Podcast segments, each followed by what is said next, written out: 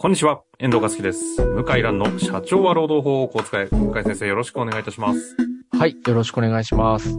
さあ、向井先生、今日も行きたいと思いますが、最近労働問題いろいろと、あの、メディア記事がね、あの、名古屋自動車学校事件立て続けにやりましたけれども、はい、はい。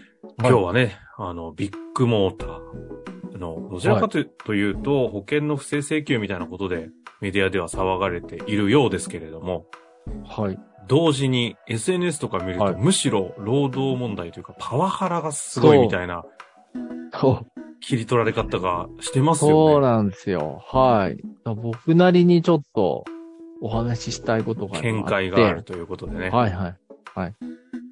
えーと、あの、まあ、こういう無理なノルマをやらざるを得ない職場っていうのは、まあ、パワハラも起きやすいですね。ああ、まあね。うう。ん。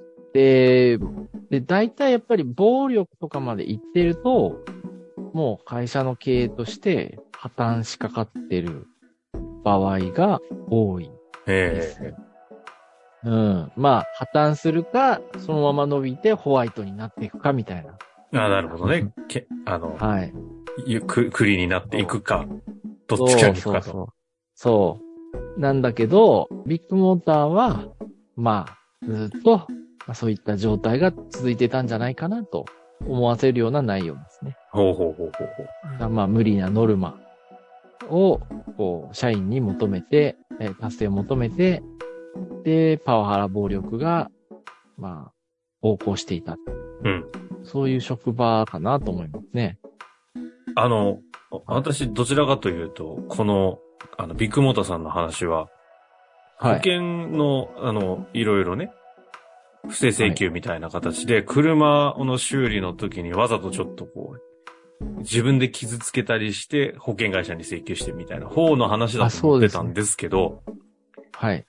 ちょっと番組で、この番組で言葉にしていいってはいけないんじゃないかぐらいの、あの、結構、えげつない、バジ雑言ですか？そうですね。社内ラインとかで飛び交ってるっていうのが出てて、ちょっと言える範囲で、まあギリギはリカスとか、ゴミとか、クズとか？ゴミ、とかね。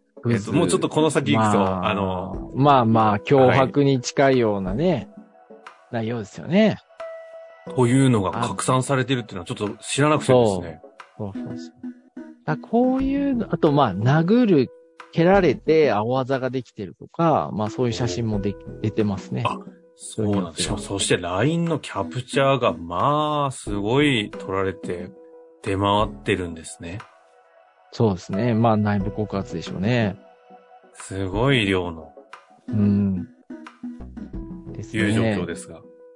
はい。え、どうなんですか？実際にやっぱりこのパワハラと何の関係性という見方なんですかね、やっぱりもう、あの、こういう無理な経営、無茶な経営してると、もう今、まあパワハラが横行して、で、今表に出て、で、まあここまで炎上するって珍しいかもしれないですけども、まあ Google ビジネスとかに書き込みがされて、で、人が来なくなると。はいはいはい。こういうことはよくありますね。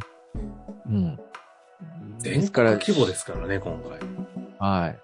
ですからまあ商売の仕組みとかやり方とかを、まあうん根本的に、まあまあ経営者そのものも変わらないと、まあ変えないと、まあ無理だと思いますけど、とにかく、あの、まあこういった、なんつうのかな、こう構造的にパワハラが生じやすい。仕組みですよね構造的はい。で、あと私パワハラチェックリストって作ってるんですけど、この、ええまあ、ポッドキャストでもはい。紹介されてるんですけど、はい。あの、例えばですね、えーあ、似てるなと思ったのがあって、その、職場の懇親会、飲み会、お。社員旅行に来ない場合は、うん。えー降格をする。だええっと、え、そういう基準があるんですか？はい。その、なんだビッグモーターにはあるんですね。社、社員ので旅行とか飲み会に参加しないと降格になっちゃうんですこう飲み会に来ないと降格。そうですね。かあの、要は暗黙のってことですよね？いや、明確に。明文化されてるんですか？明文化されてる。はい。あえ、それって、ろ、え、えっと、向井先生、プロの目線から言うと、な、成り立つんですか？それっていうのは。いや、ダメですね。あ、でもも、ちろん。堂々とまあ。そういう、そういう文化なんですよね。ええそう。で、はあはあはあ私のパワハラチェックリストにもそれがあって、ありますよね。まあ、こう、降格までないけど、ええ飲み会に来ない人間は信じられないみたいな、はもうありありえないみたいなのチェックリストあって、あ、うん。旅行飲み会に、あ、当たってるなと思いましたね。はいちなみに今ね、話が出ましたので、パワハラチェックリストの方は、あの、310回と11 1回にですね、あの、2あーあり回分けてね、やっておりますので、ぜひ、はいあの、ご覧になってない方、そちらの方お聞きいただきたいんですけれども。はい。そうですね。あの、310と11回は30問バージョンだったかもしれないですけど、はい。まあ、今あの52問ぐらいのバージョンもあって、そこにはね、あの、まあ、旅行飲み会に来ない若手、えー従業員は、まあ、ありえないみたいなのは入れてるんですね。はい。あとね、まあ、ちなみにあの、番組で言うとですね、352回にパワハラリスト、あの、6項目追加されておりますので、そちらもぜひね、チェックしていただきたい。ああ、そう、そっちで言ったかもしれないです。はい。あとは、まあ、いわゆる、ねとかね。まあ、フォロースゾーンみたいな。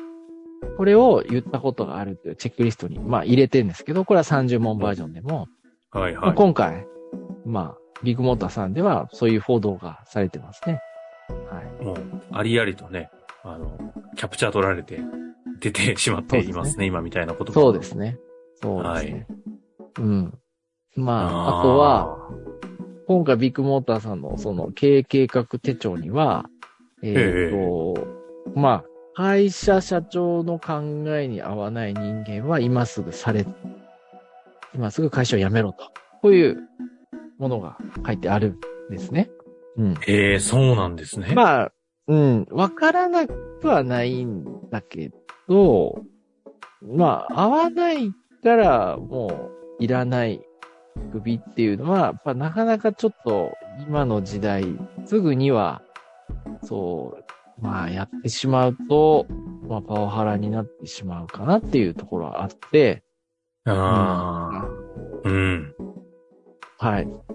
だから、まあそういう土壌素がもう蔓延してる感じですよね。手帳とか見てもね。なるほどですね。でも手帳とかの記載も、確かに、まち、そう書かれて許される時代はありましたでしょうって感じはしますが、もう、さすがに、それを受け入れる。そう。だそれを今、令和の時代、令和の時代でも、これ社長まずいですよとかね、あうん、やめませんかとかを、まあ言えない。まあ言ったら。言えないでしょうね。うん。あ、あとこれも、あの、環境整備って概念があって、ビはいッグモーターでは、その、役員の現場視察があって、はい。ちょっとでもゴミがあると、クビなの。ほう。降格かな？減給降格かな？確か。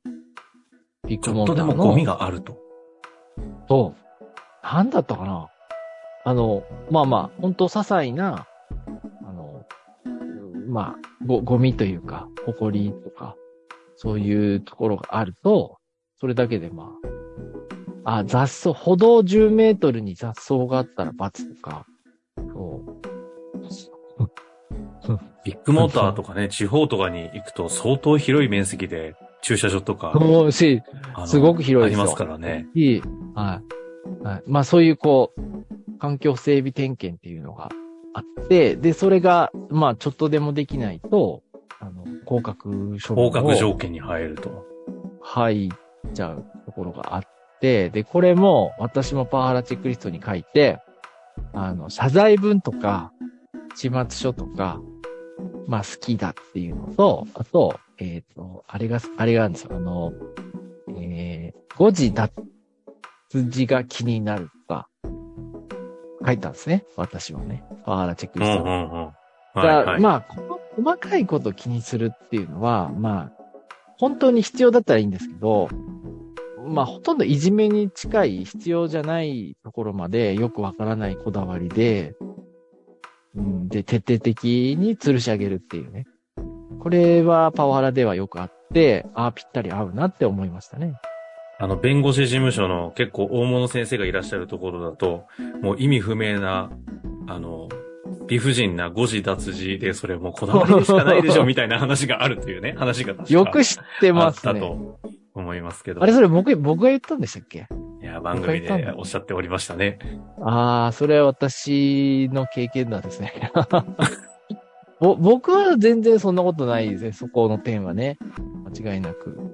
いやー、すごいんですよ。もうちょっとした日本語の表現で怒鳴られたりとか、まあ別に、あの、私が経験してる以外でも他でもいっぱいいて、そういう人はね、やっぱりやめちゃいますね。下にいる弁護士とかすぐ。うん。あの、ただね、知り合いの弁護士の先生たねちは、やっぱりあの、言語概念を使ってね、駆使する知的商売でもあるので、まあまあ言葉に対する厳しさは、ちょっとなんか我々の世界とは違うんだろうなっていう感じもしますけど。そう、た、もちろんね、あの、厳しくすべきところはあるんですけど、もうどうでもいいところを延々とこだわるみたいな人も多くて、そういう人はやっぱパワハラやりがちかななるほとど。思います、ね。まあでも今の環境整備の話出ましたけども、中小企業とかは結構環境整備のコンサルとかを結構入れたりして、結構徹底してそこを評価項目に入れてるって結構見ますよね。なので今回で言うとそういったところが逆にパワハラにつながりかねないような要素も含んでいるっていうことなんですかね。うん。うん。まあ、要はあの、本当に、本当に必要なことはいいと思うんですけど、ええあの、なんかどうでもいいところを延々とこだわってやる気をなくすっていうのをさせるっていうのはもう本末転倒だと思うんですよね。うん。そう、私は思うんですけど、まあ、うんあの、まあ賛同してくれる人も多いと思うんですけどね。もちろんね、綺麗な工場とか、まあ本当に優秀な工場だったりするっていうのは中国で言ってもわかるんですけど、ただその、差が入ってるから合格とか、どうなんだろうと思いますけどね。あ自然ですかあらね。そうははまあ、ということで、今回のね、ビッグモーター事件、不正請求の話が報道としては多いような印象ですが、労働問題の観点でちょっといろいろ見ていくと、自社の問題であったり、今の自自流をね、本当に改めて向き合わなきゃいけないようなことがいっぱい出ておりますので、ちょっと一度はい踏みとどまって、い。はい。自分たちの社内をね、見直す機会にもしていただけたらなというところですかね。はいはいまあ、ということで、本当に最近事件多すぎてですね、質問に答えられないところもあるんですけれども、またちょっとはい必要な時事的な問題は取り上げていきたいと思いますので、引き続き、はい。深井先生よろしくお願いいたします。ということはい。で、よろしくお願いします。ありがとうございました。ありがとうございました。本日の番組はいかがでしたか？番組では向井蘭への質問を受け付けております。ウェブ検索で向井ロームネットと入力し、検索結果に出てくるオフィシャルウェブサイトにアクセス。その中のポッドキャストのバナーから質問フォームにご入力ください。たくさんのご応募お待ちしております。